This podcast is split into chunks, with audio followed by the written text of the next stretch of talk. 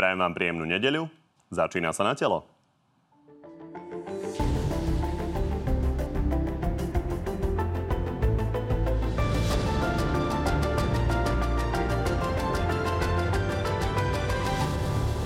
Slovenská politika pred voľbami opäť žije migráciou. Cez naše južné hranice k nám totiž prúdi násobne viac ľudí ako začiatkom leta.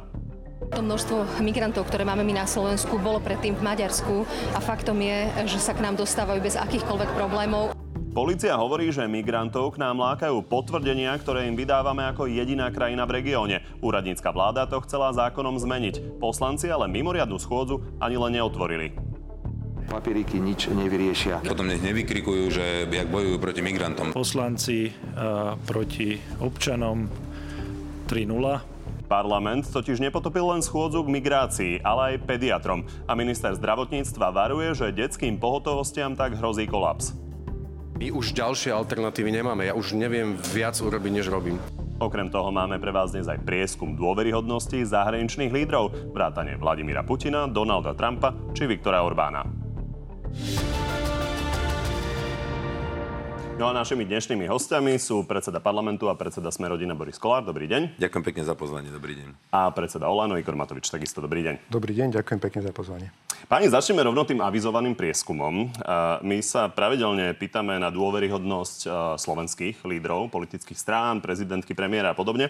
V poslednom prieskume vy ste mali pán Matovič 8%, pán Kolár 22%. Ale tento raz sme sa opýtali aj na dôveryhodnosť zahraničných lídrov, vrátane takých, ktorými by sa chceli niektorí naši politici inšpirovať tak je zaujímavé, ako ich e, Slováci vidia. Je tam šéfka Európskej komisie Ursula von der Leyen, francúzsky prezident Macron, ruský prezident Putin, ukrajinský prezident Volodymyr Zelenský, americký prezident Biden, český prezident Pavel a napríklad aj Viktor Orbán alebo Donald Trump. Tak pani na úvod len otázka, že ktorý z týchto lídrov podľa vás bude mať najdô, najväčšiu dôveryhodnosť u Slovákov? Pán Matovič, čo myslíte? Prepačte, ja som nepočúval tie mená. Berem to tak, že sa dozumiem nejaké výsledky. Uh. Ja ešte raz. Asi Macron. Pán Kolár, váš odhad? Ja si myslím, že po tej ťažkej e, kampani, ktorú vedie napríklad tá ruská strana, môže to byť veľmi vyvážené niekde medzi Putinom, Donaldom Trumpom a zase tá druhá strana môže toho Macrona. Hej. Dobre, to je hneď viac typov, tak sa poďme na to pozrieť. Tu sú tie výsledky. Najvyššiu dôveryhodnosť má český prezident Petr Pavel, ktorému verí 38% ľudí. Za ním nasleduje Viktor Orbán s 36%, Emanuelovi Macronovi verí 35%, Uršule von der Leyen už výrazne menej, len 26%, rovnako ako Volodymyrovi Zelenskému. Vladimirovi Putinovi verí 24% Slovákov, Donaldovi Trumpovi 22% a Joe Bidenovi 20%. Pokojne okomentujte tie čísla, ak máte uh, chuť, ale chcem sa opýtať Nie najmä na vás. Nie je to také zlé potom. Uh, idú voľby, tak je možno uh, zaujímavé, ako vy túto osmicu vidíte, kto je pre vás najinšpiratívnejší z týchto politikov? Ja osobne by som možno si dovolil nekomentovať ich, ale skôr povedať to, že viete, také meranie dôveryhodnosti voči politikom je trošku vrtkavé. Svojho času Hitler mal viac ako 90% dôveru ľudí v Nemecku a zároveň tí ľudia vedeli, že vo veľkom zabíja milióny ľudí. Čiže nie vždy ten, kto má najväčšiu dôveru, je akurát ten najlepší. A myslím si, že akože aj tie voľby sa hovorí, že sú vlastne takým nejakým zrkadlom uh, samotných tých voličov a z tohto pohľadu som presvedčený, že 30. septembra žiaden nečestný človek na Slovensku nebude voliť Olano. Máte uh, úplnú pravdu, že uh, meranie dôveryhodnosti je veľmi vrtkavé. Igor Matovič má dnes 8%, ak si dobre pamätám, mali ste 40% dôveryhodnosť krátko po voľbách. Takže zaujímavé vlastne počas tých 5 rokov, uh, ako to sledujeme, uh, kontinuálne tie prieskumy, ako sa vlastne vyvíja uh, tá atmosféra v spoločnosti. A je to zaujímavé teda nie len v prípade slovenských politických lídrov, ale celkovo preferencií. Pán Kolár, ku komu máte vy osobne najbližšie z týchto pánov a dámy? Keby mi raz tam dali, keby bola režia taká láskavá, aby som to videl. Ale myslím si, že veľmi vyvážený je aj e, Putin, aj e, Zelenský. Čo je na druhej strane dobré, aj keď nemajú vysoké čísla, je dobré, že to úplne nie je disproporcia. Tak mňa osobne veľmi mrzí, že vrahovi Putinovi verí na Slovensku 24% ľudí. Je to to isté, ako keď by niekedy v tých 30. rokoch minulého storočia verili Hitlerovi. Ono je zaujímavý výsledok z tohto, keď sa pozrieme na tých politikov, ktorí sú z rôznych politických táborov, že Slováci akoby už neverili nikomu, že žiadnych z politikov nemá 50-60% dôveryhodnosť, čo by možno pred 10-20 rokmi a, tak bolo. A, páni, poďme teda na ďalšiu tému a to je a, téma, ktorá vlastne súvisí s jedným z tých politikov, ktorý sa tam vyskytuje. Je to migrácia, hlavná téma predvolebnej kampane tohto týždňa. Pán Kolár, vy ste sa posťažovali, že Viktor Orbán, ktorý je vám v mnohých iných veciach inšpiráciou, že prepustil 1400 prevádzačov. Takže toto mu vytýkate? Nie, ja mne sa páči jedine rodina politika Viktora Orbána a ostatné veci sa mi nepáčia, čo robí.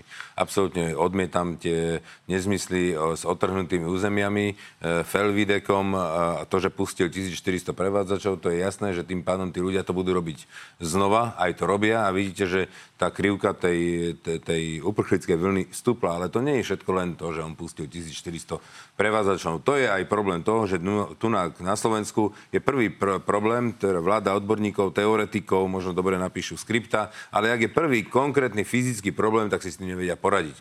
Tak e, Miesto toho, aby tam aspoň vycestovali, ani jeden tam nebol z tých čelných predstaviteľov, ani jeden tam nebol, kecajú od bieleho stola, proste rozprávajú tu od e, čistého stola, biely košele, jak, jak je vlastne všetko v poriadku. Ale tí ľudia sa cítia ohrození, nie je to zvládnuté a v tej istej diskusnej relácii o 15 minút, keď sa ho pýtate, že prečo to ide k nám a nejde to do Rakúska, no lebo Rakúšania si e, strážia hranicu. A keď sme sa ho pýtali predtým, prečo si ho, nehra, prečo si ho nestrážime tie hranice, lebo že to nemá zmysel. No tak ja si myslím, že to zmysel má chrániť si svoje vlastné hranice. Ono častokrát samozrejme politici radi sa vyskytujú na miesta, kde sa niečo deje, aby občania mali pocit, teda, že ich tam vidia. Máte nie, pocit? Musí mať e, prehľad, nielen to, čo mu niekto nakecá, ale musí sa ísť na tvár miesta pozrieť.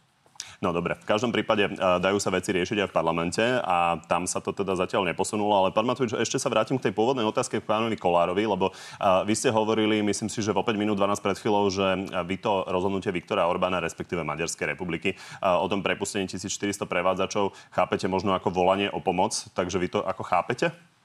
No, to bol vzťah, alebo tá otázka mysl, bola myslená tak, že v prvom rade by tento problém mala riešiť Európska únia. Ja som diskutoval priamo s pánom europoslancom Uhríkom, s prepitujem europoslancom, lebo to, že na Slovensku je problém na hraniciach medzi Maďarskom a Slovenskom, je len dôsledok toho, že Európska únia zanedbáva starostlivosť o naše vonkajšie hranice.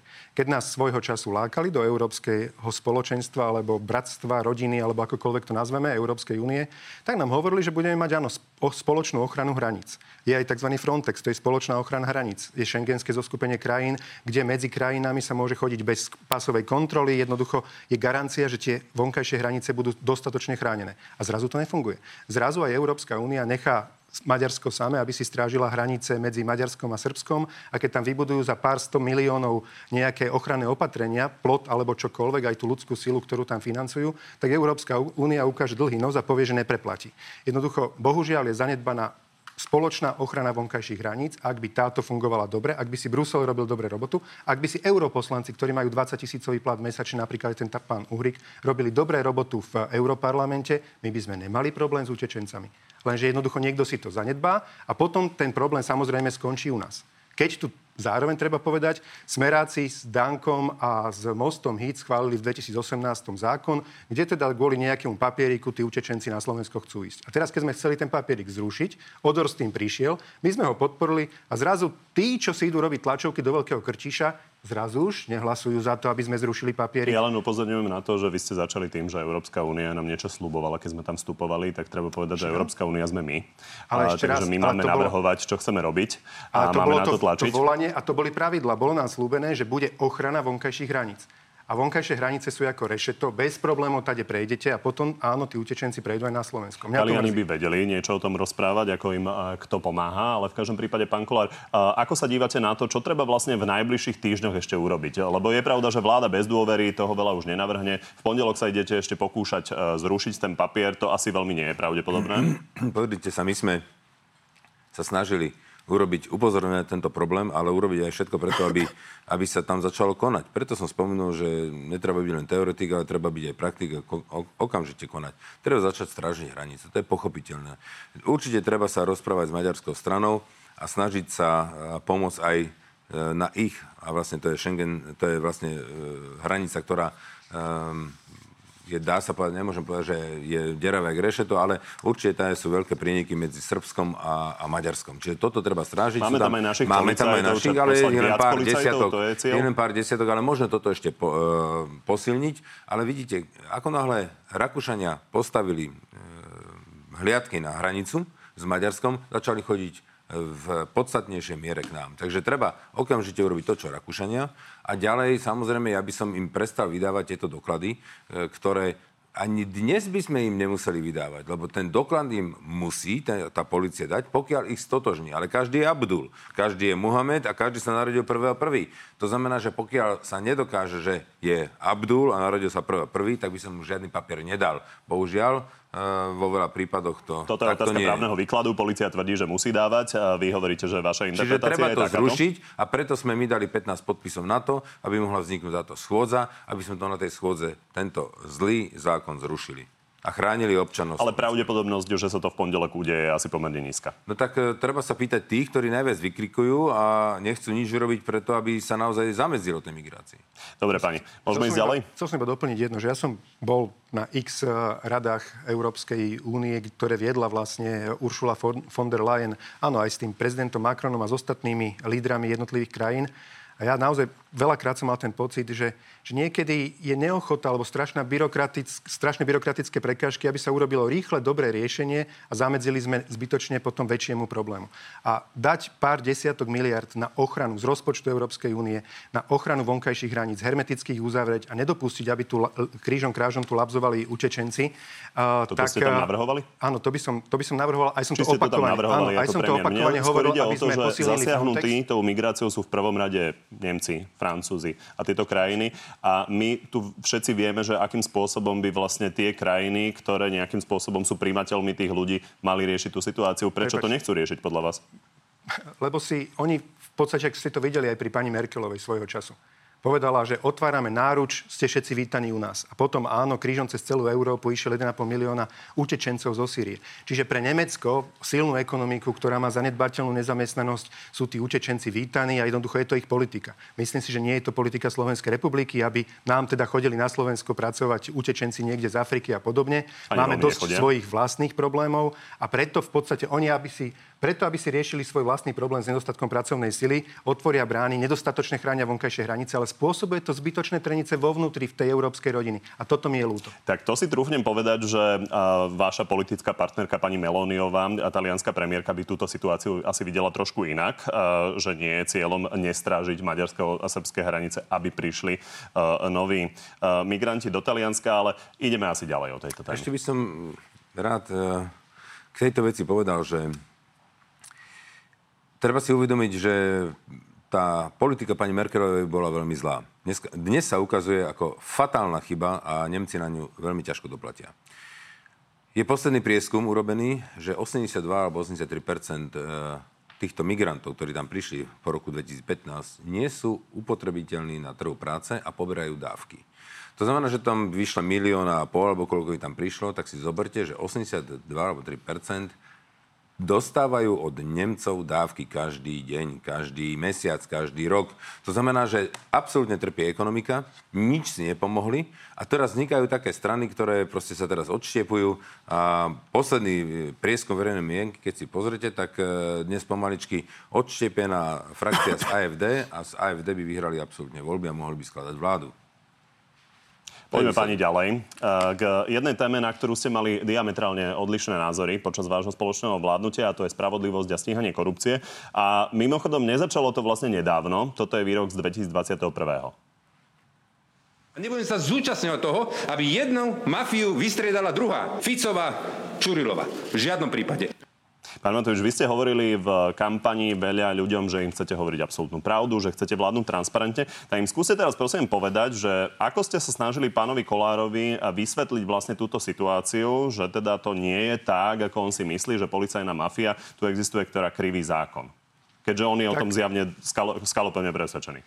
Tak som sa to snažil vysvetliť, ako sa to patrí podľa mňa na dobrých koaličných partnerov A to ja chcem, akože ešte predtým, jak poviem to druhé, tak chcem povedať, že áno, Boris Kolár a Smerodina uh, pomáhali v tej najťažšej chvíli, keď tu bol COVID a keď Sulik si začal robiť body na boji proti opatreniam, lebo myslel si, že ak na tom získa strašnú popularitu, tak Boris Kolár napriek tomu aj zo Smerodina držali basu a chránili s nami životy a zdravie. To si vážim, ale áno, je pravda, že v tejto otázke sme úplne na opačných brehoch. A snažil som sa to vysvetliť práve preto, že sa spravil Boris Kolár ku mne ako normálny koaličný partner, naozaj ako normálny, z pohľadu koalície, že sme si sadli a x krát sme sa spoločne na tom bavili, ale nie pred médiami, nebudeme sa hádať pred médiami. Ja mám, ale napriek tým našim debatám sme si uchovali názory, ktorí Borisov je na druhom brehu a moje na mojom.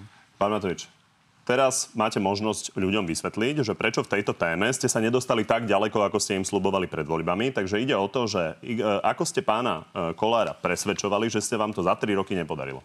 A v čom sme sa nedostali, prosím vás, tak ďaleko, ako sme slubovali pred voľbami? Povedzte. Paragraf 363 je napríklad téma, ktorú vám vytýkajú určite mnohí voliči, ano. že sa vám nepodarilo pána Kolára e, na to presvedčiť. Za 30... Tak skúste vysvetliť, ano. že prečo ste mu to nedokázali vysvetliť. Dobre. Za 30 rokov alebo za 27 rokov do tej, dokedy sa Matovič stal premiérom, neexistovalo, že by nejaký zločinec z vrchných e, stupňov politiky bol odsudený za zločiny, za rozkrádanie našeho spoločného.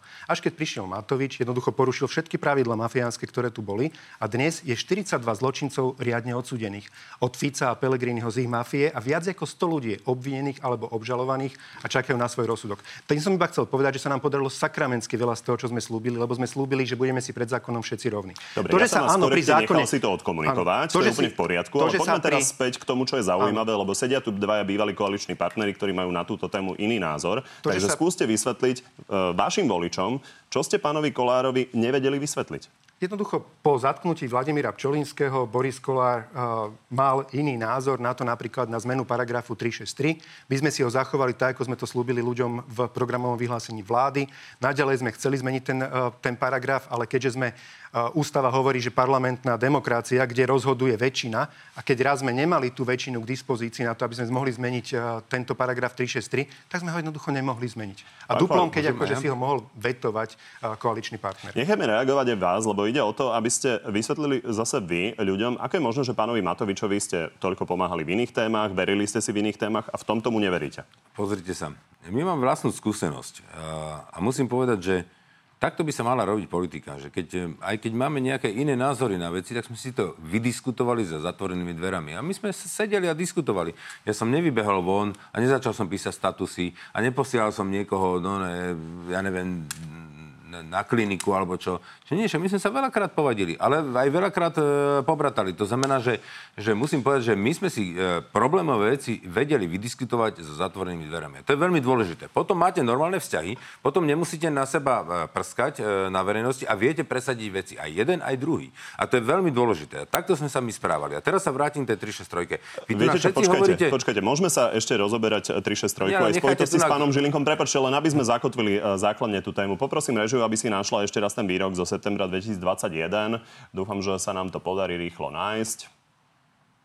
Však ja som to počul. Nebudem sa zúčastňovať toho, aby jednu mafiu vystriedala druhá. Ficová, Čurilova. Môžeme sa k tomu vrátiť. Pán Kolár, vy hovoríte, že je tu nejaká Čurilovská mafia. Uh, to je uh, vlastne spoločnosť vyšetrovateľov, teda nejaká skupina vyšetrovateľov, ktorá je tam s tým, že vedený policajný zbor je nominantom Olano.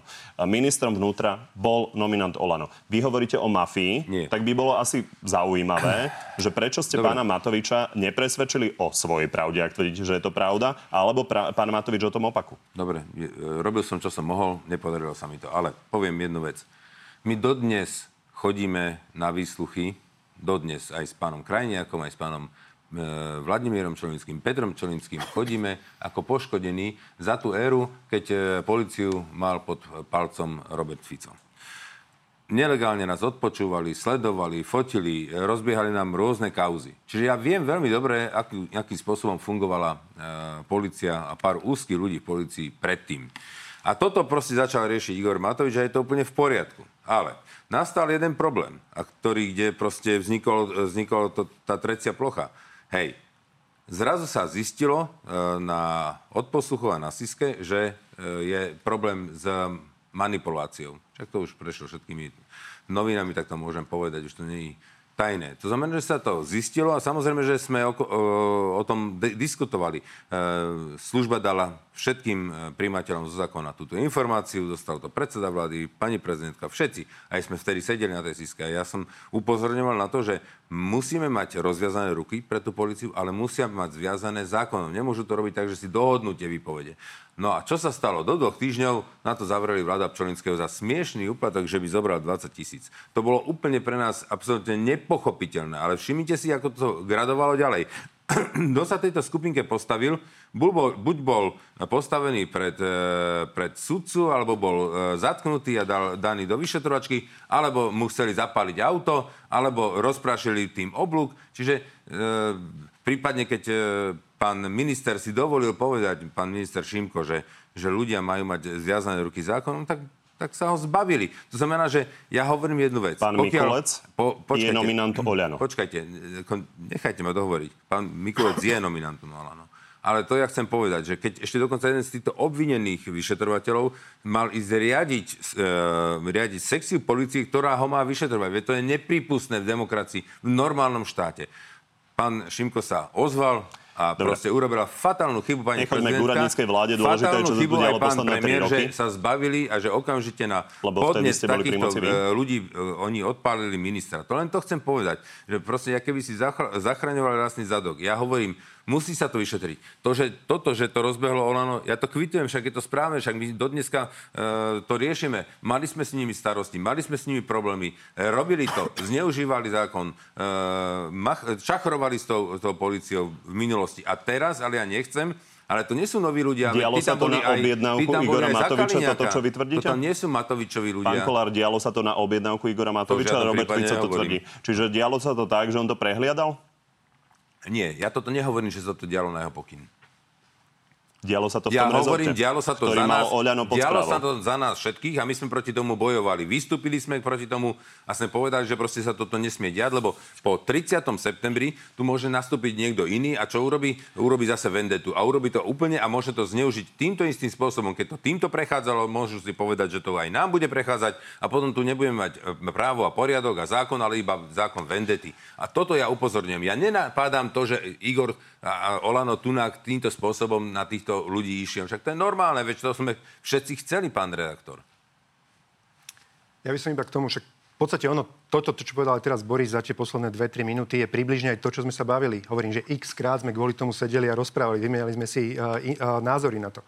Môj názor, ktorý som komunikoval, je to, že pre mňa je nenormálne, keď generálna prokurátora alebo policajná inšpekcia v tomto zápase zrazu manipulovala dôkazmi. Keď zverejňovali len časti tých nahrávok, o ktorých hovorí Boris Kolár a zrazu vypúšťali odtiaľ kľúčové slova, ktoré úplne opačne menili význam. Myslím, že aj vy ste to tu mali niekedy vo vašej relácii. Viackrát. A toto je, alebo viac Ako je možné, je že pána Kolára ste nepresvedčili o tom, že je to tak, ako vy hovoríte, že tie nahrávky sú naopak nejakým spôsobom vytrhávané ja z kontextu. Ako je to možné, pani? Ja vám to odpoviem neviem, preto, lebo, lebo sme zistili, že manipulujú aj títo vyšetrovateľia. Čaba Demeter sa priznal, preto, pán redaktor, preto, lebo boli manipulované. Preto nás nikto nedokázal presvedčiť. Ale zároveň, teraz akože, to je vec zase, ktorú sme si ešte nepovedali s Borisom, ale ja keď som teraz, aj sa ma to pýtal redaktor jeden, keď som odchádzal z RTVS, a sa ma pýta, že Vladimír Pčolinsky vraj v nejakom výsluchu povedal, že sme upratali Makoa, toho, čo bol bývalý riaditeľ kriminálneho úradu finančnej správy, do Sisky za úplatu 20 miliónov eur pre Sisku, že zvýšenie rozpočtu. Ja pevne verím, že takúto hlúposť nikde Vladimír Pčolínsky nepovedal, lebo ak by to povedal, tak bol by to pre mňa krásny dôkaz toho, že by sa mu nedalo veriť ani v iných veciach.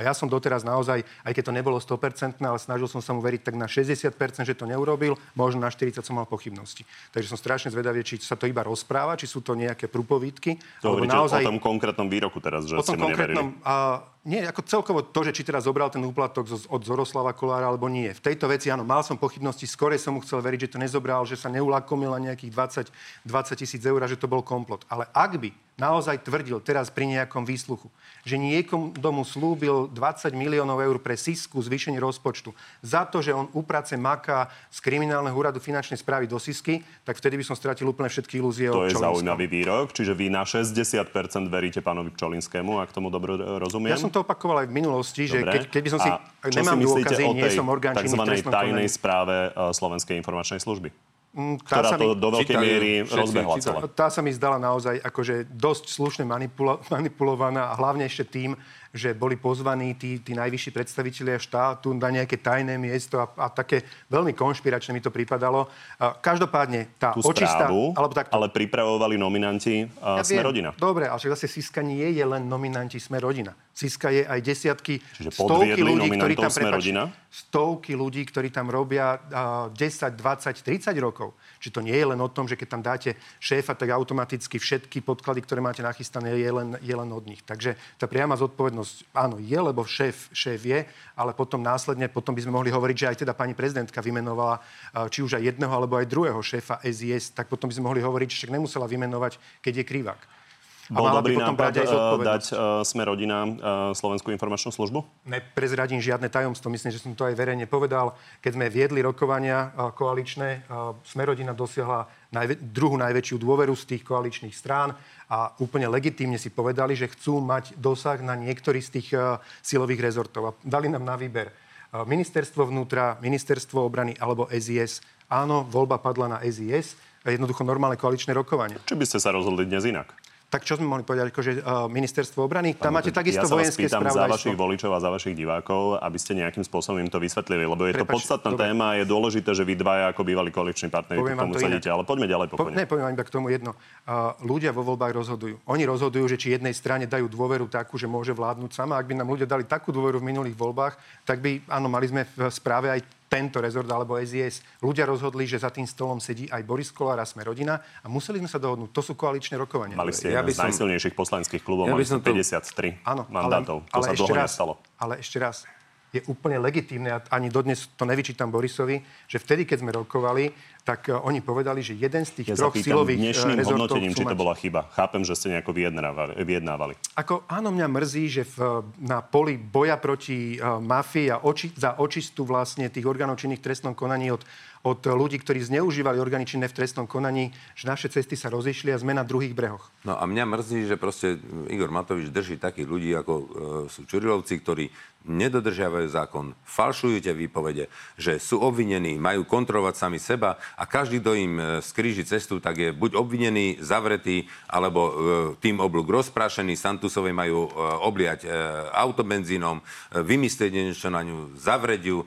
Toto mňa veľmi mrzí. Ako ale priznávate, že časť za z tých že výpovedí bola držala takýchto ľudí. Ja chápem, že, že ten cieľ je, je šlachetný, e, zavrieť tých e, z minula, ktorí proste e, do, nedodržiavali zákon. Ale ja hovorím áno, ale zákonným spôsobom. To je celé. Vladimír Pšolnický ako šéf Sisky na to došiel a však on s tým nebežal do novín, však on s tým bežal za príjimateľmi zo zákona. E, Igor Matovič tam mal v tej Siske námestníka. Rozumiete ma? To znamená, že to, to nerobí e, tú službu jeden človek. Koniec koncom, keby oni sa nedostali k tomu, k informáciám, k odposluchom, že to manipulujú, no tak taká správa by nikdy nevznikla. Však tam sú nahrávky, však o tom sú dôkazy. To znamená, že ešte aj ten Demeter sa priznal. Tak ja neviem, čo viacej chcete ešte. Dobre. Ja iba jednu, jeden dovetok, že ľudia si môžu... otázky, iba, otázky. iba malý dovetok. Kolár, aby sme si ujasnili, priznávate, že časť, tých- časť tých eh, nahrávok bola naozaj No to manipulovaná? ja neviem, však preba, ja som ich to ani nepočúval, No, ani som ich to nevytvoril. napríklad aj Robertovi Ficovi. Prepačte mi to, ja nebudem ani Dobre. držať stranu Robertovi Ficovi. jednu No to, otázku, to chcete posledné, čo by som reagovať. tu robil. Pán eh, Kolár vám hovorí, že mali ste tam svojho námestníka. Hovoríte, to, že tá správa SIS bola vymyslená, takže ako je možné, že ste tam mali námestníka a nevedeli ste si to skontrolovať? Viete, ono to nie, nie je o tom aj v takýchto bezpečnostných zložkách alebo inštitúciách, keď aj na základe politickej dohody a tradícií, že vlastne treba je tam námestník z inej politickej strany, aby tú kontrolu robil, ale keď raz niekto šéfuje tej, tej informačnej službe, tak tzv. zakuklí toho, toho námestníka a vlastne odreže ho od informácií, dá mu takú robotu, kde sa informácia nedostane a nemôže rozhodovať alebo ovplyvňovať nejakú Pán správu takže Slovenskej informačnej službe. Nie. Prepačte, to nie je rozhodnutie politic, námestník nebol kukle- politické. kuklený. Dobre, a všetky raz. To sa, to sa pýtajte možno, možno šéfa SIS, či zakuklil, nezakuklil.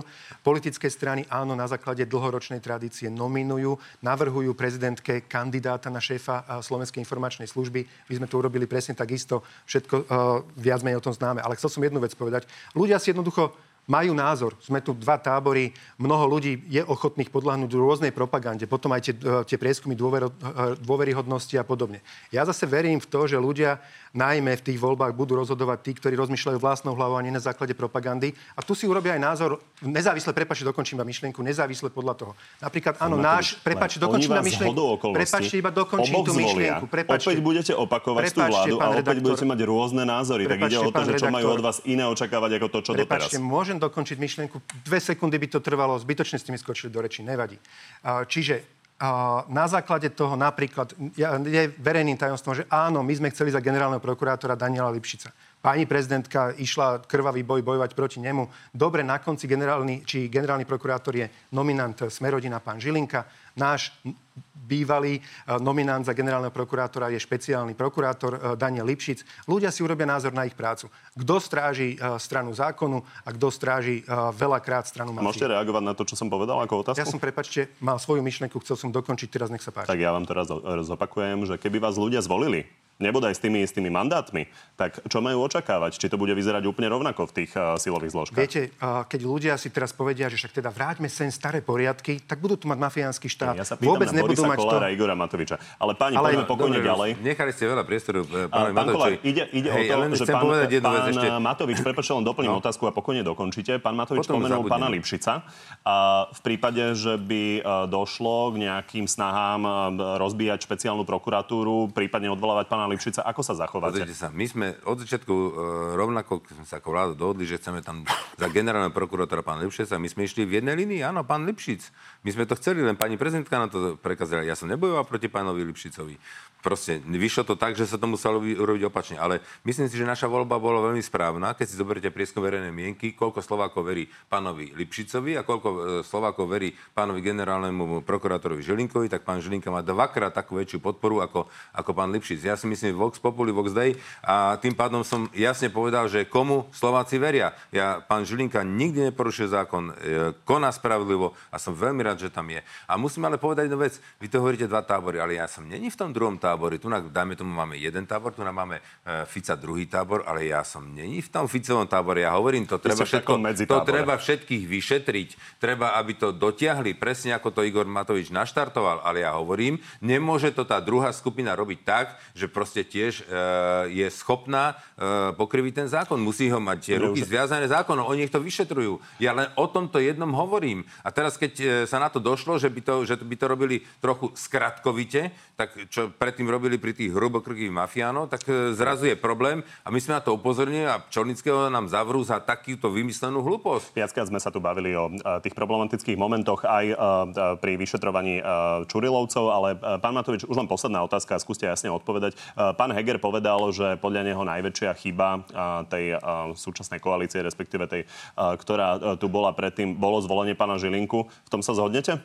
Tak z pohľadu naozaj očistý, nevyhnutné očistý orgánov činných v trestnom konaní bola to chyba. Bohužiaľ, potom zvolení aj pána Žilinku bola, bol veľký aplauz aj z tých progresívnych médií, z denníka aj na ostatných od pani prezidentky, aký to je skvelý kandidát. Všetci aj vtedy bola upozorňovaná pani prezidentka, myslím si, e, Šeligom, že nech ho nevymenuje, lebo klamal pri vypočutí. Áno, z tohto pohľadu viete, bola to chyba. Prepačte, áno, z tohto pohľadu bola to chyba. A mali ste najväčšiu ja si myslím, zodpovednosť ako človek, ktorý zastrešoval klub, raz, ktorý mal 53 poslancov, čo je tretina parlamentu. Ale viete, čo je koalícia? Koalícia je, že môžete mať 53 ale keď nemáte 76, nemáte nič. Dobre, súhlasíte čiže, s Eduardom Hegerom, dobre tomu rozumiem. Bola to chyba a nesúhlasím s Borisom Kolárom, keď hovorí, že, že za to, že teda ľudia dôverujú Žilinkovi viac ako Lipšicovi, že Žilinka si robí dobre robotu. Nie, toleruje manipulovanie kľúčových nahrávok, na základe ktorých statoční ľudia, ktorí pozatvárali desiatky mafiánov do basy, sú dnes obvinovaní, že sú mafiáni. Sú to statoční, poctiví vyšetrovateľi a stojím si za tým. To, ja Pani, poďme k Tento názor nezdielam a musím povedať, že pán Žilinka nemanipuloval tieto, pán Žilinka ako generálny prokurátor nerobí prepisy tých nahrávok ani nič iné. Takže prosím pekne, to buďme korektní. A ďalej, čo sa vyčíta pánovi Žilinkovi? Že dal 363 a prečo sa nepovie, komu všetkému nedá? Však Beder, ktorého tam máte, popýtal 363, nedostal ju.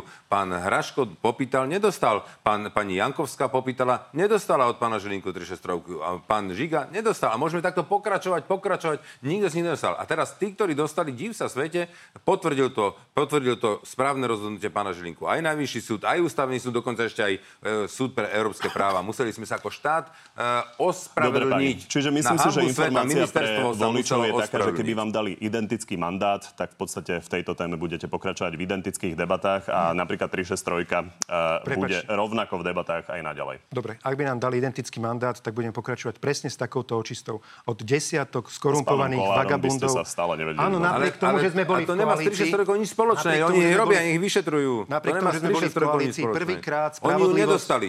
Spravodlivosť na biele goliere začala fungovať. 42 ľudí je riadne odsudených z mafie Fica, Pellegriniho, ktorí vo veľkom rozkradali štát. To sú moje výsledky. Veľa Pán o tom hovoríme. Ide tu o tom, akým spôsobom nedostali. prebiehala komunikácia vo vnútri koalície, lebo to je tá originálna možnosť, ktorú tu teraz máme. Pani, Nedostali poďme ju. ale ďalej. Nedostali ju. Títo, presne títo lotriu nedostali. Poďme sa ešte pozrieť, e, ako by teoreticky mohla vyzerať budúca vláda a tie rôzne možné scenáre. Pán Kolár, vy ste via- e, viackrát jasne povedali, že s Robertom Ficom vládnuť nebudete. Nie. Pán Fico ale na vaše slova hovorí toto. Myslíte si, že blafuje a po voľbách bude všetko inak? Čím menšia strana, tým silnejšie vyhlásenia. Či si myslíte, že je možné, že napriek takýmto výrokom sa ešte môže niečo zmeniť po voľbách? Po voľbách je vždy všetko inak. Toto neplatí? Ja toto nebudem ani komentovať. To nemá význam vôbec tohto človeka, ktorý, ktorý je ochotný povedať čokoľvek, čo mu vyhovuje. Absolutne. Ja si myslím, že už sa jasne vyjadril. Pýtam sa skôr na výrok. Po voľbách je všetko inak. Pamätáme si, ako Andrej Danko určite nemohol vládnuť s Belom Bugarom. Pozrite sa. Uh, Andrej Danko takto oklamal ľudí, ale zoberte si, túto otázku som dostal ja v roku 2015. Či s ním pôjdem, nešiel som. Čiže som to raz potvrdil. Potom som tú otázku dostal v roku 2020.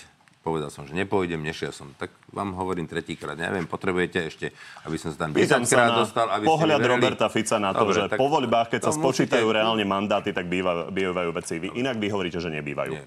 Pán Matovič, vy opakovane hovoríte, že e, nepôjdete do vlády vlastne s nikým, kto vám neodhlasuje tých 500 eur za voľby.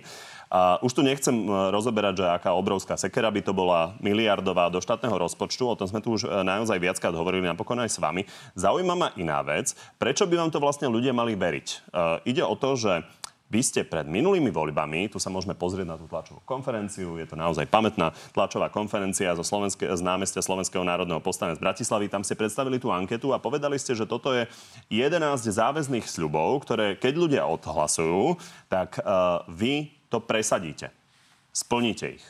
Áno, keď si pozriete tú tlačovú... prepačte, len dokončím otázku a môžete pokračovať. Faktom je, že vy ste ich nesplnili.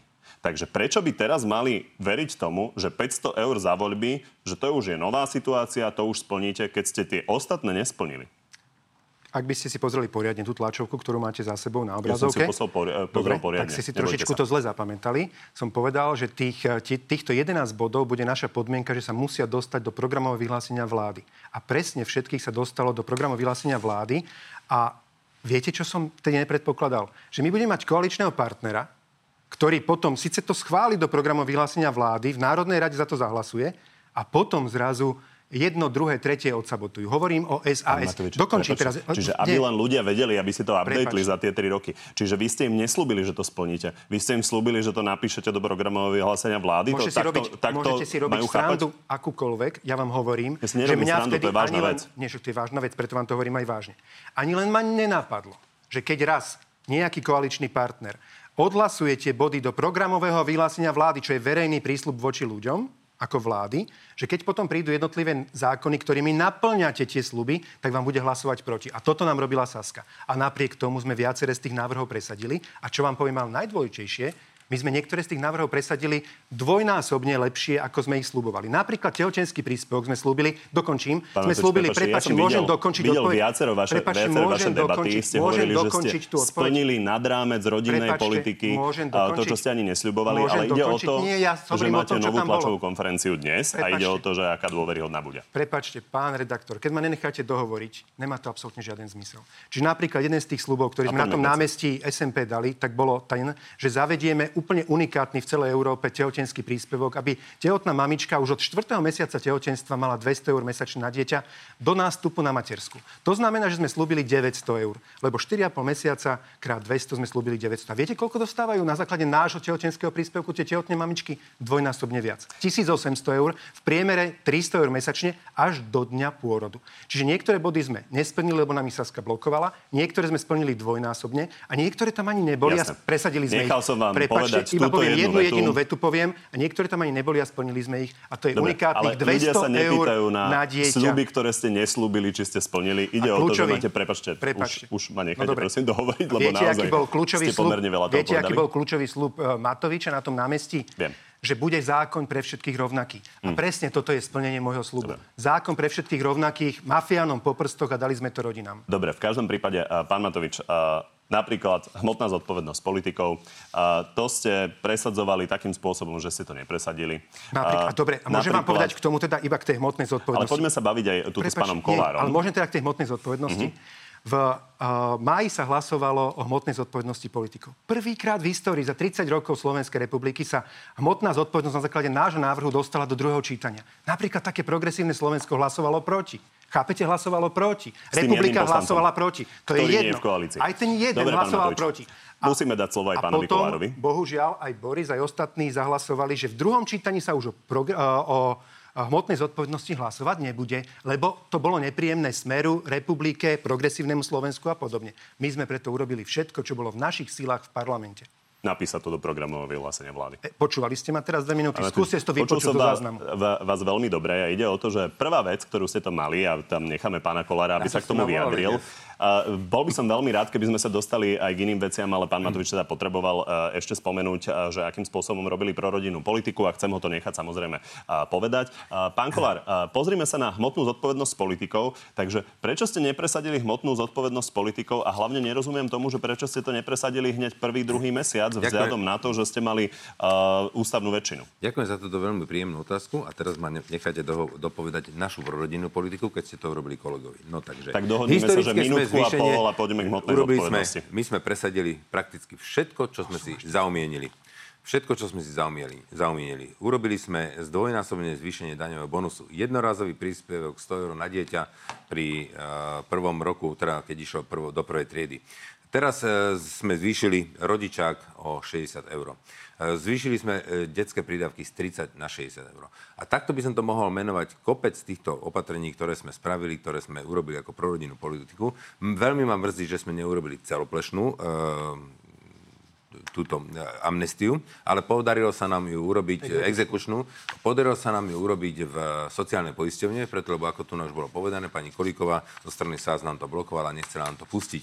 T- ale aj cez to všetko, vyše 700 tisíc subjektov požiadalo túto amnestiu a využilo, využilo ju a ušetrili cez 100 miliónov eur. Čiže musím povedať, že tým, že sme boli normálni v tejto koalícii, že sme sa nevadili, nehašterili, nerobil som e, e, škandály e, na internete a na tých e, tlačovkách, nepovalil som dvakrát vládu ako strana SAS, tak sa mi podarilo prakticky takmer všetko splniť z našeho volebného programu. A teraz sa Hmotná môžeme baviť o, o, o tej otázke, čo ste sa spýtali.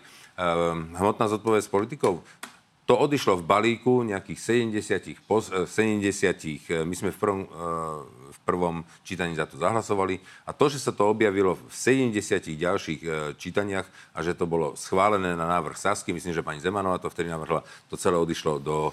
eh, Po troch rokoch toho, čo ste boli pri moci. No tak vidíte, ja som 3 roky bojoval za exekučnú amnestiu a nechceli mi ju pustiť. A podarilo sa mi až na konci št- štvrtého volebného ro- teda roku.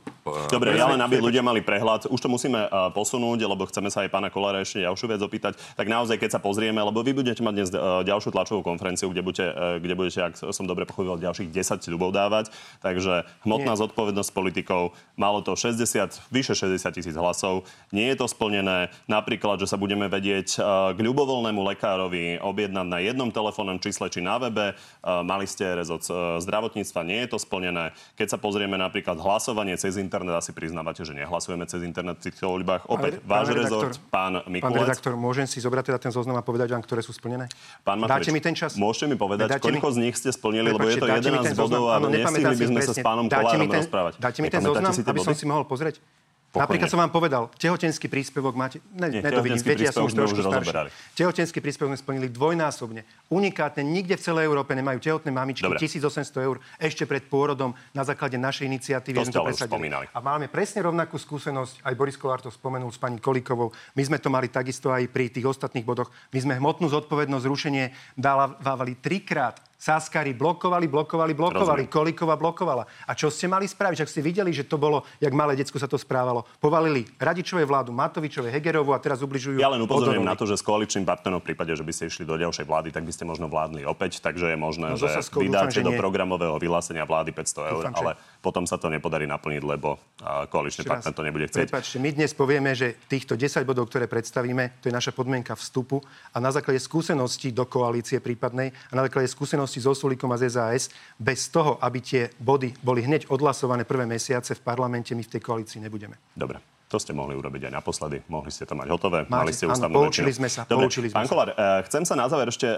za, zastaviť pri eh, tých ženách, ktoré vám momentálne vyťahujú detaily z vašho súkromia, ale tie nejdeme rozoberať. Ja mám len v podstate jednu otázku, ktorá ma zaujíma. Vy tvrdíte, že vlastne to, čo sa vám momentálne deje, tak sa vám nedieje kvôli tomu, že by ste robili niečo zlé, ale kvôli tomu, že vás chce nejakým spôsobom z politiky dostať za korupciu odsudený Zoroslav Kolár. A jeho 40 tisíc eur je vlastne v hre a preto sa vám toto deje a to investoval do tej antikampane. Pán Kolár, vysvetlite nám, že pán Kolár pán Zoroslav Kolár, mal tie problémy so zákonom, bol e, napríklad vo väzobnej cele kvôli e, možno viac e, pánovi Matovičovi či, či pánovi Mikulcovi, alebo tak by si to mohol vykladať. Prečo ide po vás? Neviem vám povedať. Ja keď som zverejnil teraz tú nahrávku, kde to jasne priznáva táto slečna, že jej ponúkal tieto prostriedky, ehm, nechápem rozmýšľanie pána Zoroslava Kolára, preto lebo som sa nikdy s ním v biznise nestretol, nikdy som e, nerobil žiadne kroky voči e, jeho osobe. A zdá sa mi to buď iracionálne, alebo proste možno, možno má nejaký problém, že sme sa stretli na nejakej spoločnej priateľke, napríklad. Alebo môže, byť, môže to byť tak, že je za tým niečo viacej. A za tým niečo viacej môže byť prepojené na nejakú politickú stranu, alebo niekomu robí službu týmto Ja, spôsobom. prečo neškodí pánovi Matovičovi, pánovi Majerskému, pánovi pýtate, Pellegrinimu? mňa sa pýtate, ja pánovi Kolárovi neškodím. Ja som, mne, mne je úplne ukradnutý, mne fuk ten človek celých 20 rokov, alebo koľko ho poznám. Uh, to znamená, že to, túto otázku musíte dať. Ja, ja smerujem skôr k tomu, či nie sú, e, nie je vlastne uh, gro toho problému v tých vašich kontaktoch z minulosti, lebo vy spomínate aj pána Rajeckého, že ten je No, do toho nejakým spôsobom ja som sa s pánom Len Kolárom dokončím, stretol pán v Rajecký, živote- to je ten pán, s ktorým ste sa fotili s Piťom na áno, Kube. Ja som sa s pánom uh, Kolárom stretol v živote možno dvakrát. A nikdy som s ním nechodil na kávu, ani na obedy, ani na večere. My sa prakticky nepoznáme. Viem, kto to je. Uh, takže z tohto pohľadu, akože ma vôbec nemusíte s ním spájať. Uh, pána Rajeckého Ja poznám. nespájam, ja sa pána pýtam že či poznám, tie pán Rajecký to spolu to s ním organizuje. Už to robil, tento človek to už robil aj 4 roky dozadu, pánovi Kiskovi. Čiže za to bol aj pravoplatne odsúdený. Takže teraz si a tento vás. človek, tento človek organizuje tieto nahrávanie týchto videí a dohaduje uh, tie štúdia a tieto všetky veci, takže to, na to mám dôkazy. Tak občania si už musia vysvetliť, prečo je to práve voči vám. Takže poďme na záverečnú rubriku. Minútku, ale vy ste v tomto uh, pomerne skúsení, takže to určite zvládnete. Máme uh, koniec volebného obdobia, tak nejaké hodnotiace otázky. Igor Matovič, pán uh, Kolár, si nedávno sám vystavil vysvedčenie a tvrdí, že vynikajúco hospodáril. Bol to podľa vás dobrý minister financí? Viete, to je teraz, aby Či som... bol dobrý? Áno, nie. Fer, verejné financie e, boli správané dobre. Myslím si, že Ďakujem. sme... Počkajte, ja Pán to Kolár, dopoviem. máme posledných 40 boli správané dobre, štát A fungoval, ale nie. musím povedať, že boli tu niektoré výstrelky, napríklad 500 eur, za ktorú by sme nikdy nezahlasovali, Chápem. lebo si myslíme, že to je Tak proti už ostaňme pri áno, nie, lebo to, o tom je tá rubrika. To sú jej pravidlá. Ak by ste, pán Matovič, mali možnosť, spravili by ste Veroniku Remišovu opäť ministerkou investícií a informatizácie? Určite áno, lebo odrobila si veľmi Ďakujem. dobrú robotu a chcem vás opraviť, lebo ste klamali v tej otázke, keď ste povedali, že som si sám vystavil vysvedčenie. Nie, to vysvedčenie mi vystavil Európsky štatistický úrad, ktorý povedal, Pán že vtedy, keď som bol dúfam, premiérom a ministrom financí, to sú nie prkotiny, to sú vážne veci. Ľudia videli, vtedy, keď som bol ministrom financí, vyrobili Vtedy, vysvedčenie. keď som bol ministrom financí, toto máte oficiálny Takže výsledok ja z Európskeho rád, štatistického keď, keď úradu. už táto volebná kampaň povedal, lebo vyzerá veľmi vypätá. Ale klamať by ste nemali. Jednoducho v tejto veci Povedal Áno, Európsky prepáčte, toto je štatistický áno, úrad, nie. že prvýkrát sme mali lepšie hospodárenie ako priemerná krajina EÚ. A To mali je ste to tu Európsky možnosť, štatistický pán úrad. Matovič, veľmi obsiahlo vysvetľovať pred letom. tak by som to povedal. Nijakým spôsobom som neklamal, ten papier vám nevystavil Tak Európsky ste štatistický zavádzal. úrad. Tak ste zavádzal. Ďakujem pekne, a nemyslím si. Ak by chcela budúca vláda zbaviť funkcie špeciálneho prokurátora Daniela Lipšica, budete proti? Musela by mať na to jasný dôkaz. Pokiaľ by mala na to dôkaz, že niečo porušil, budem za to, aby ho z funkcií sprostili. Pokiaľ nebudú mať dôkaz, Pán Kolár, áno, tak... nie. Však som vám povedal, pokiaľ Už bude dôkaz, odpovedali. áno. Keď nebude dôkaz, v žiadnom prípade. Bola chyba pri zostavovaní koalície odovzdať Slovenskú informačnú službu Sme rodina? Vysvetlil som to predtým. Čiže tak áno, nie. Vysvetlil som to, to sú koaličné rokovania. Nemáte si možnosť vybrať. Ste bez východiskovej situácie, Toto vybrali pán sme si Kolár jeden určite rezort. zvládne. Je vylúčené, že Sme rodina vstúpi po voľbách do vlády so Smerom? Áno. A bodka k vašim sporom o spravodlivosti. Myslíte si, že Boris Kolár chce úprimne bojovať proti korupcii? Stále tomu chcem veriť. Ďakujem pani, že ste prišli do Markízy. Ďakujem. Pekne. Z dnešného na telo je to všetko. Pri ďalšom sa vidíme opäť v nedeľu. No a v útorok popoludní máme pre vás v pravidelnom čase na TV novinách na Telo Plus. Tentoraz o reformách a ekonomike s Michalom Trubanom, Tomášom Druckerom a Mikulášom Zurintom. Príjemný zvyšok nedele. Páni, poďme na divacké otázky. Začnem Igorom Matovičom. Jozef sa pýta, či by odpustil Igorovi Igor Borisovi, ak by išiel do vlády s Ficom. Neodpustil. Adam na pána Kolára. Koľko kauz s jeho milenkami a expriateľkami máme ešte čakať? Koľko, myslím, že pán Kolár zaplatí, takže asi toľko. Danka. Ja by som mu to tiež neodpustil, keby išiel s tým Ficom. Ja by som chcel dať taký návod Borisovi, ale neviem, že či to má ešte zmysel, že je dobre byť 24 rokov verný jednej žene, potom sa nemáte čoho obávať. Nemenil by som to. Ne? Ja by som ti to odporúčal. Jaj. Už teraz. Doteraz si to odkrútil. Ja, že teraz, to zmení. že teraz, áno, to teraz, áno, môžeme sa o tom baviť. Na pána Matoviča, Danka, čo je s počiatkovou vilou? S počiatkovou vilou sme dali podnet na generálnu prokuratúru Francúzska. Tam dosah nemáme žiadny. Patrí sa nemať dosah ani na Slovensku.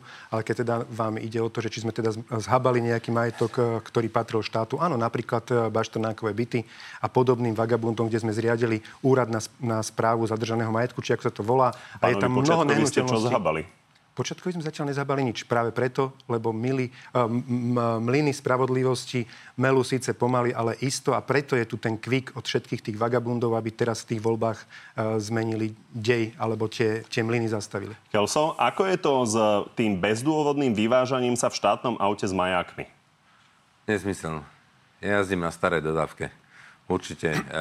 Máme, a majaky používame vtedy, keď sa naozaj niekam ponáhľame a máme nejaký termín. Takže to je nezmysel. Myslím si, že každý ústavný činiteľ má uh, túto možnosť a každý ju využíva. Diana, či si naozaj nevie priznať, že návrat Fica je jeho zásluha? Diana zrejme pláva po povrchu a tak by som to nechal. Naozaj, keď sa bude zaujímať o to, že čo sa dialo, jak sa dialo, kto tu manipuluje, kto vlastní médiá, kto ťaha ako nitky v politických stranách a kto aký mal úmysel, tak Ja, ja Diana by som pochopí. toto dal jednu krátku súku a musím ju povedať, že táto vláda urobila veľmi veľa dobrého. Skutočne, keď ste počúvali, čo predstavili Igor Matovič, čo sme predstavili my pre rodiny, ešte som zabudol povedať, že teraz e, tie obedy zadarmo sme e, priniesli a ešte aj pre Vrátili. 8-ročné gymnázia. Ale musím povedať, že všetko to prekrylo to, že tu e, niekto povalí dvakrát vládu, za každým ukazuje jeden na druhého, to je problém. A my sme urobili veľmi veľa dobrého, keby nám toto sa nestalo, tak tí ľudia by to až tak negatívne nehodnotili. David, kto je pre sme rodina vhodnejší na post premiéra? Pán Fico alebo pán Šimečka? Remeselne, keby som musel povedať remeselne, určite pán Šimička nemá skúsenosti. To znamená, že každý premiér, ktorý bol, či to bol Igor Matovič, či to bol pán Heger, či to bol pán Zurinda, každý premiér, ktorý už raz premiérom bol, tak má určite zručnosti e, lepšie. Ale keby ja som si mal vybrať, no tak e, to by bola asi veľmi ťažká. E, ja, by som, ja som povedal jasne, že keby mal byť pán Šimečka premiérom a mňa, nás by potrebovali do tej vlády, tak asi by som tam nešiel. Vedel by som si predstaviť pána Šimečku... S PSK do vlády, tak pán to Šimečka áno. nemá byť premiér? Nie, nie. Keby bol pán Šimečka jeden z e, členov koalície, by som s tým problém nemal. Ak by mal byť premiérom, by som s tým problém mal, lebo by si presadzoval veci, ktoré by sme my neboli ochotní nikdy podporiť, tým pádom by som do tej vlády nevstúpil. Čiže nepôjdete do vlády, v ktorej bude pán Šimočke premiér. Tak. To je výrok, rozumiem. A Viera, keď ustupoval Borisovi Kolárovi pri paragrafe 363, či aj vtedy platilo, že nás mafii nepredá? Neustupoval. Viera zrejme teda ne- nechápe, že žijeme v parlamentnej demokracii a že poslanec je slobodný a keď raz sa nenájde väčšina... My sme nezahlasovali a on si mohol Čiže ako som mohol ustupovať Nemal jednoducho, keď Nemal raz kde. v tejto veci bolo veto alebo nebola ochota podporiť zo strany Sme rodina, čo som si mal postláčať tlačítka za poslancov Sme rodina. Takže Viera nech si oskúša trošku naštudovať Tak základy viackrát parlamentnej sa demokracie. dávalo viacero vecí úplne na hranu a dá sa vyhrážať rôznymi odchodmi z koalície a podobne. ale to ste aj počuli. Podľa mňa aj sme rodina to jednoznačne vtedy povedala, ak sa zmení, alebo sa pokúsime zrušiť e, paragraf 363, odídu z koalície, tak dobre. Ale čo ešte raz, ako my máme postlačať gombičky, ktoré má e, iný poslanecký klub? Myslím, že je to legitimná otázka od Viery. Uh, naozaj uh, to nás mafii nepredá, to má citáciu ako z toho vášho Ale, áno, volebného ale ešte raz, iba ľudia, čo plávajú po povrchu a nechcú chápať, ako naozaj to v reáli v politike chodí, že, že nemáte šancu stláčať za nejakého druhého tlačítka, tak to môže napísať takto otázku. Jaro, podporí Smerodina Ivana Korčoka? Ja si počkám, alebo Smerodina si počká, keď uvidíme, kto všetko bude kandidovať. Keby tam bol Ivan Korčok, samozrejme ho podporíme. Myslím si, že on e, bol dobrý minister zahraničnej veci. Myslím, že má aj veľmi triezvú, uh, triezvý pohľad na politiku e, susedného Maďarska, pána Orbána. V tomto my máme absolútne kompatibilné názory. Ale môžem povedať, že počkáme si, či sa nenájde nejaký konzervatívny kandidát a potom sa rozhodneme. Martin, Ale nevylučujeme to.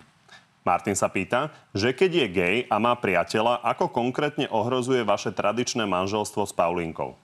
A kde som povedal, že ohrozuje naše tradičné manželstvo s Pavlinkou? Či? Martin mi, sa pýta. Akože čo mi Martin chce podsunúť? Neviem, čo chce podsunúť. Neohrozuje. Ale keď akože myslí, ja tolerujem, však dobre, sú tu, sú tu ľudia, ktorí sa možno narodili, alebo jednoducho tak sa cítia, nejako inak patria do komunity LGBT XYZ+, jednoducho sú tam.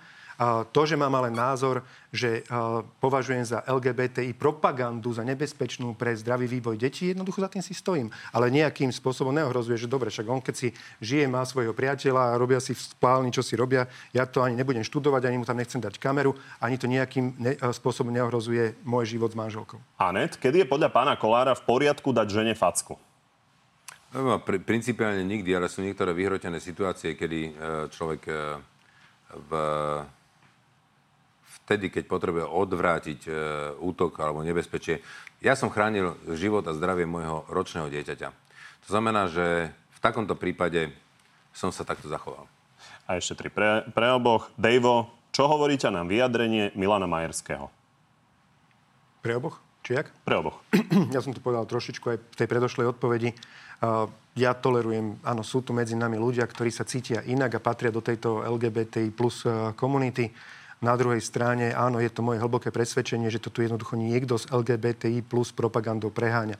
Považujem ju za nebezpečnú. Príklad je potom to, že čo teraz vidíme v programe Progresívneho Slovenska, kondómy zadarmo, antikoncepcia zadarmo pre deti, hovorím o 16 rokov, jedno aj druhé, takisto potraty bez e, ohraničenia veku pre dievčatá, utajené potraty, bez vedomia teda rodičov a ešte aj zadarmo. Toto sú tak oblúdne hlúposti a, a patrí to do tejto propagandy, ktorej treba postaviť jednoznačnú hrádzu. No, pán Majerský sa ospravedlnil a nemal sa ospravedlniť za tú prvú časť, určite nie. My sme takisto e, toho názoru, že táto propaganda a ideológia by sa nemala takýmto plazivým spôsobom šíriť do spoločnosti, do škôl, medzi deti, blbnúť ich hlavy, poriť sa, ako, ako spáchajú sebevraždy tí deti, ktoré 12, 13 v Spojených štátoch si podstupia hormonálnu liečbu, prípadne e, iné zákroky a potom, e, keď e, do, dozrejú, dospejú, chcú sa vrátiť späť, už to nejde a hodí sa pod vlak alebo z mosta. To znamená, že toto je jedna chorá ideológia, ktorú treba zastaviť. A teraz sa vrátim späť tým ľuďom. To je v poriadku, sú takíto ľudia, oni si sa tak narodili, za to nemôžu, treba e, samozrejme im určite výjsť v ústretí nejakými, napríklad ako pripravoval pán Karas, e, nejakým zákonom, ktorý by e, im riešil ich vzťahy právne alebo nejaké zdravotné dokumentácie, čokoľvek to áno, ale táto ideológia je, ja si myslím, veľmi zlá a my urobíme všetko preto, aby sme ju nepustili do škôl medzi deti, aby sme neblbli hlavy. To je celé. Richard, či sa nehambia za ich trojročný výsledok?